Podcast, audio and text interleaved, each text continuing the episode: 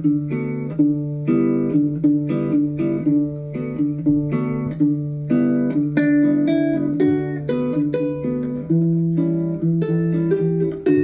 Wheel Productions presents Pygmalion, an audio drama in five acts, based on the play Pygmalion by George Bernard Shaw, adapted by Tim McGrath. Act 3, Mrs. Higgins's apartment overlooking the river in Claremont at approximately 10:30 a.m.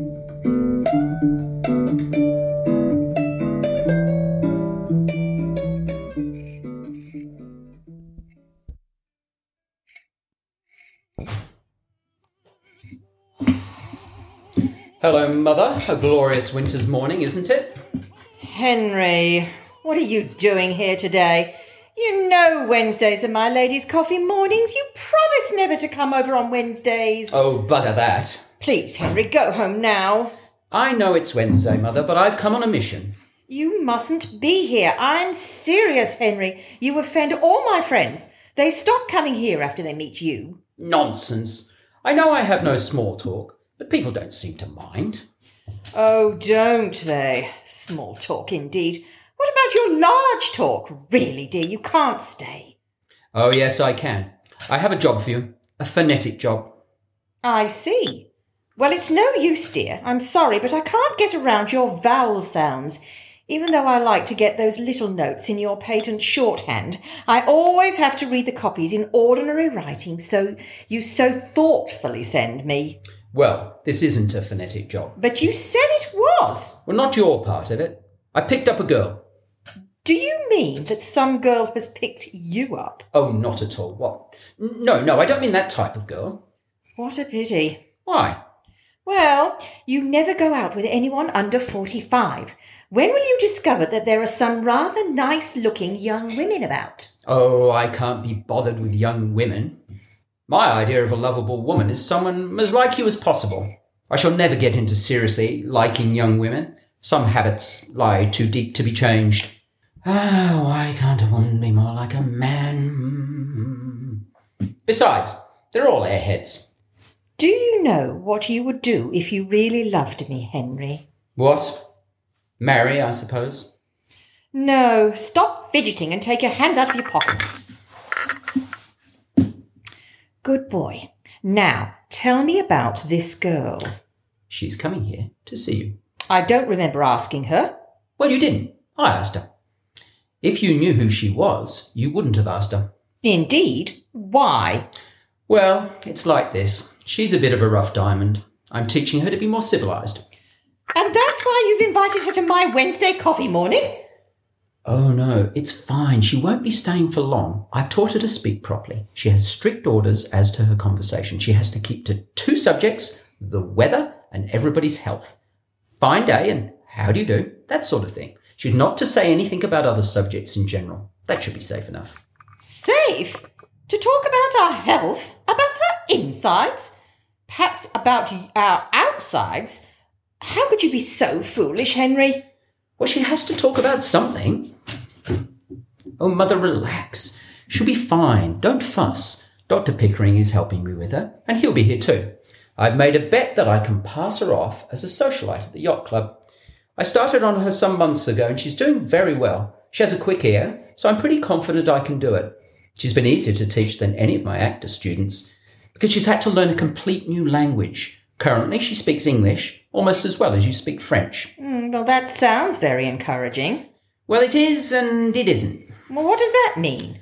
You see, I've got her pronunciation all right, but you have to consider not only how she pronounces, but what she pronounces, and that's where. Ah, that will be Mrs. Fortescue and her daughter. Oh, I forgot you'd have visitors. Caroline, how are you, my dear?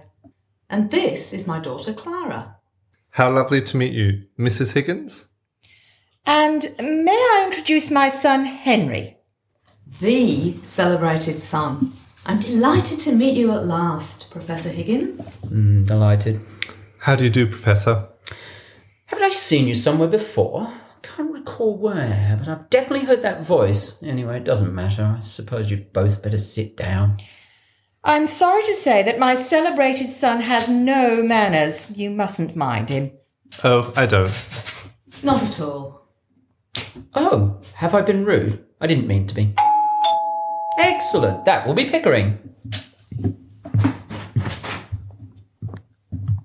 Good morning, Mrs. Higgins. Doctor, I'm so glad you've come. I'd like to introduce you to Mrs. Fortescue and her daughter Clara. Has Henry told you why we are here? Bugger. Yet interrupted by these two. Oh, Henry, Henry, really? I'm terribly sorry, Caroline. How rude of me. Are we in the way? Nonsense, no. You couldn't have come at a better time. We'd like you to meet a new friend of ours. Yes, of course. Even better with more people. And you two will do, I suppose. Oh, that must be Nigel. I asked him to meet us here. Excellent. Another one. Good morning, Mrs. Higgins. Oh, it's sweet of you to come too, Nigel. This is Dr. Pickering. Good morning.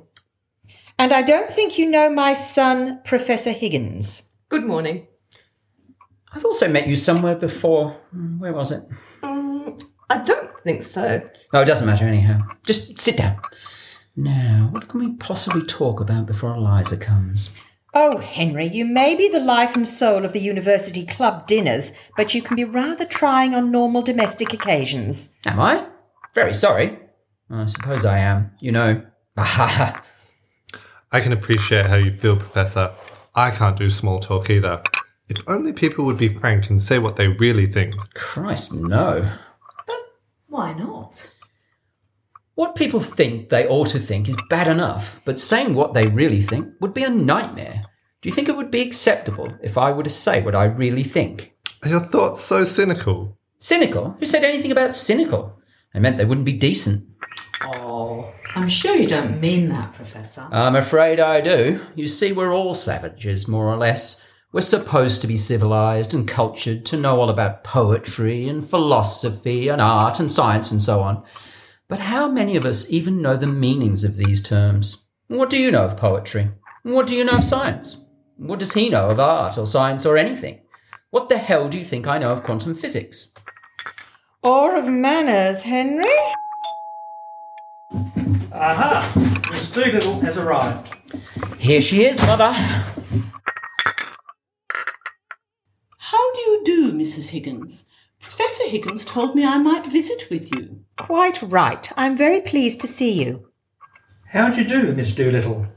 Dr. Pickering, is it not? How wonderful to see you again. I feel sure that we've met before, Miss Doolittle. I remember those eyes. How do you do? My daughter, Clara. How do you do? Fine, thanks. And this is my son, Nigel. Well, how marvellous to see you again, Miss Doolittle. How do you do? Yes, of course. It all comes back to me now. The fireworks, Australia Day. What a debacle that was. Henry, please, don't bang on my coffee table. You'll break something. Sorry.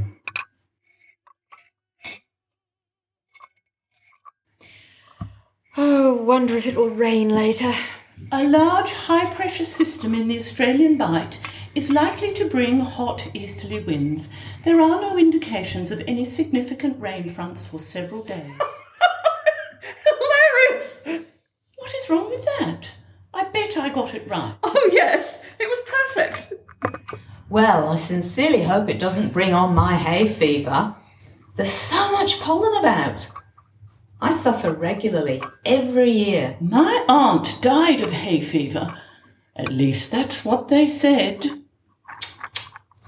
But it's my belief they took her out. Took her? Took her where? Come off it. Where do you think? You tell me, why would a tough old chook like her cark it just from a bit of pollen? Especially as she had come through pneumonia easy enough the year before. Saw that with my own eyes. Crook as a dog she was. They all thought she was a goner, but my old dad kept pouring rum into her until she came good. Jumped up with such a kickstart that she just about bit the end off the spoon. Oh my! So I ask you, What on earth would cause the old girl to peg out from a bit of sneezing? And what become of her new TV by, that by right should have come to me? Some bugger nicked it, didn't they? And what I say is, those that nicked it knocked her off too. I'm a little confused. What does knock her off mean? Oh, uh, that's the new slang. Uh, to knock a person off means to, to kill them. You surely don't believe that your aunt was murdered? My oath, those mongrels she lived with would have killed her for a few durries, let alone a new TV. But surely it can't have been good for your father to pour spirits down her throat like that. It might have killed her. Not her. Bundy was like mother's milk to her. Besides, my dad knows what he's doing with the grog. He's poured enough down his own throat. Do you mean your father was a drinker? Oh, too right. On the terps, morning, noon, and night. How awful for you and your mother. Not really. Never did no harm from what I could see. Problem was he could not keep it up regular. On the burst, as you might say, from time to time. Truth is, he's always more agreeable when he's rat asked. In fact, when he was on the dole, my mother used to give him fifty bucks and tell him to go out and not come back until he'd drunk himself cheerful and loving. There's lots of women have to make their blokes pissed so they're easier to live with. I reckon it's like this. If a person has a bit of a conscience, it cuts in whenever they're sober and makes them low spirited. A bit of grog takes the edge off and makes them happier. Oi, why are you like a shot fox? This new street slang. You do it so well. Are you taking the piss? Professor Higgins, is he having a lend of me? Have I said anything I ought not? Not at all, Miss Doolittle. No worries then. What I always say is. Ahem, ahem. Oh, well, I must go. I am so pleased to have met you, Mrs. Higgins. Goodbye. Goodbye, Miss Doolittle. Goodbye, Dr. Pickering. Goodbye, Miss Doolittle. Goodbye, everyone. Um, are you by any chance walking across the park, Miss Doolittle? If so, Walk? Bugger that. I've got my own wheels outside.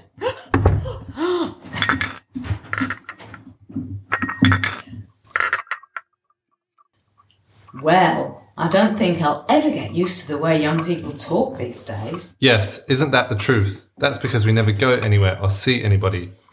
Mother, you are so old fashioned. I dare say I am old fashioned, but I do hope you won't begin using that sort of language, Clara. I may have become accustomed to hear you talking about men as guys and calling everything cool and wicked, though I do think it coarse and vulgar. But that young lady's gutter slang is altogether too much. Don't you think so, Dr. Pickering? Oh, don't ask me. I've been away in Africa for several years. Manners have changed so much while I was away that I sometimes don't know whether I'm at a respectable dinner table or in a prison canteen. Come now. Surely it's all a matter of custom. There's no right or wrong in it. Nobody means anything by it. And it's so witty, gives such humorous emphasis to things that are not in themselves very funny. I find it all delightful and quite innocent. Well, be that as it may, I think it must be time for us to go too. Oh, yes, we have a few more of Mother's friends to visit today. Goodbye, Mrs. Higgins. Goodbye, Dr. Pickering. Professor Higgins. Goodbye, Clara. Be sure to try some of those new phrases at your next destination. Don't be nervous, just throw them in wherever you can. Yes, I will. Goodbye, Professor Higgins. Such nonsense, isn't it? All this social pretense around words. Yes, isn't it such silly nonsense? You could say it's a load of crap. Clara! well, I'm not sure what to say. Goodbye, Mrs. Higgins. I can't thank you enough for the opportunity to meet Miss Doolittle again. Goodbye, Nigel. I take it you would like to meet her again? Yes, I would, very much so. Well, I shall have to invite you both to another of my coffee mornings. Wonderful. Goodbye again. Goodbye, Professor Higgins. Goodbye. Goodbye. It's no use, Doctor. I don't care what the Professor says. I shall never be able to bring myself to use words like that. Don't. It's not compulsory, you know. You can get on quite well without them. It's just that Clara is so dirty on me because I'm such an old fart. You see, it doesn't sound right when I say it, does it? I totally understand. Well, goodbye and good luck. I do apologise, Caroline. You mustn't mind Clara. She's going through a rough patch. She gets so few social outings, poor child. She still doesn't quite understand her place in society. But Nigel is a sweet boy, don't you think? Oh, yes, a real sweetie. I do hope he will come again. Thank you, dear. Goodbye. Well, Mother, what did you think? Is Eliza presentable? You silly boy, of course she's not presentable. She may be a triumph of your art and of her stylists, but if you suppose for a moment that she doesn't give herself away in every statement she utters, you must be obsessed with her. But don't you think we can correct all of that? I mean, do something to eliminate the more sanguinary elements from her conversation? Possibly, but not as long as she's in Henry's hands. Do you mean to say that my language is improper? No, dear, it would be quite proper, say, on a building site, but it would not be proper for a lady at the yacht club. Well, I, I must say. Come on now, Higgins. You must recognise that yourself. I haven't heard language such as yours since I was in medical school. Oh, well, if you say so, I suppose I don't always talk like a bishop. Dr. Pickering, will you clarify something for me? What is the exact state of affairs at Henry's office? Well, I have the opportunity of working there most days with Henry.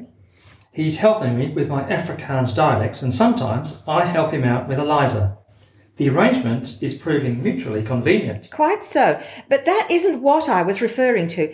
Miss Doolittle, where is she staying? With Mrs. Pierce, it's all perfectly respectable. But on what basis? Is she a student or an employee? What are the terms of her engagement? Oh, now I think I know what you mean. Well, I'm buggered if I do. Just so you know, Mother, I've had to work at that girl every day for months to get her to her present level. Luckily, it turns out she's also useful in the office. She knows where my things are and remembers my appointments and so forth. And how does your assistant, Mrs. Pierce, get on with her? Oh, I imagine she's grateful to have things taken off her hands. Before Eliza came, she was always having to find things for me and keep my diary. Though I admit she does seem to have a bee in her bonnet when it comes to Eliza. She keeps saying, You are quite sure about this, Professor, doesn't she, Pick? Yes, that's about the size of it. You are quite sure about this, Professor. That seems to end every conversation you have with her about Eliza. As if I ever stopped thinking about the girl and her confounded vowels and her consonants. I'm worn out thinking about her and watching her lips and her teeth and her tongue, not to mention her bizarre behaviour, which is the most entertaining of the lot. You make it sound like a child playing with an animated doll. Playing? Mother, this is the hardest professional task I've ever undertaken.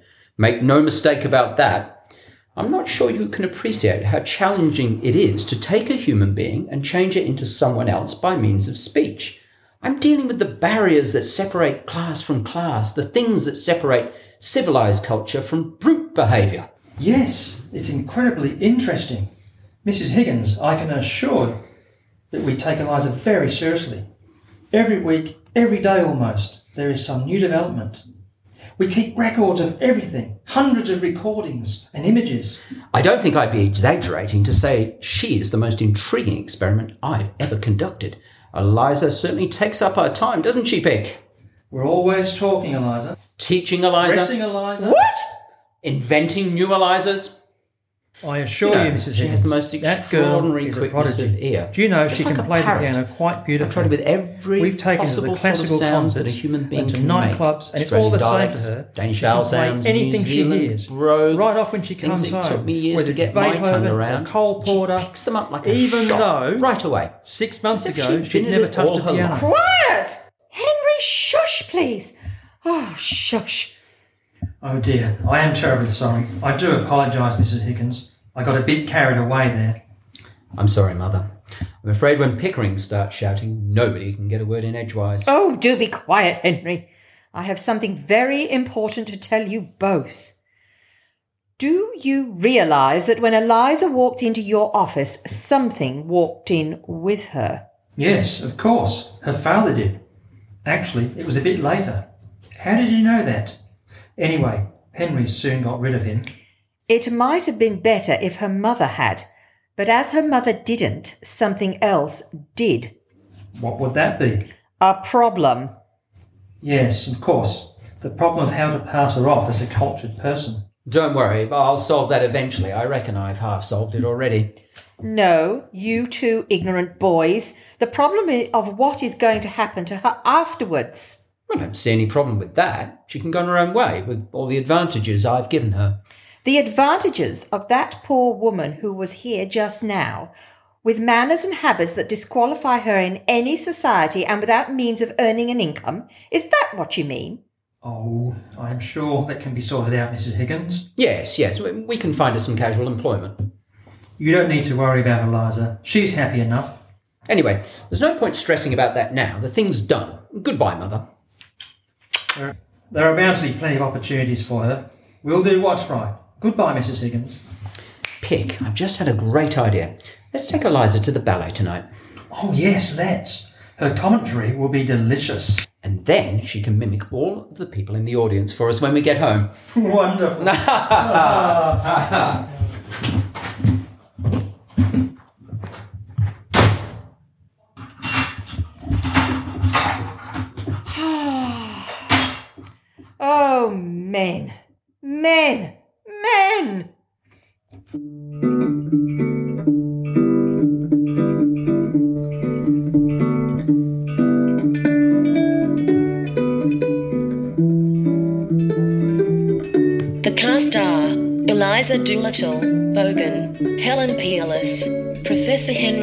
Sociology Professor, Stephen McVeigh, Dr. Pickering, friend and conscience of Higgins, Peter Hocking, Alfred Doolittle, philosophical father of Eliza, Ron Potiphar, Mrs. Pierce, Henry's assistant at the university, Isabel McGrath, Mrs. Higgins, mother of Henry, Fiona McVeigh, Mrs. Fortescue, snobby mother, Annie Taylor, Clara Fortescue, snooty daughter, Duncan McGrath, Nigel Fortescue, soppy romantic admirer of Eliza, Isabel McGrath, bystander, Fiona McVeigh, sarcastic bystander, Ron Potiphar.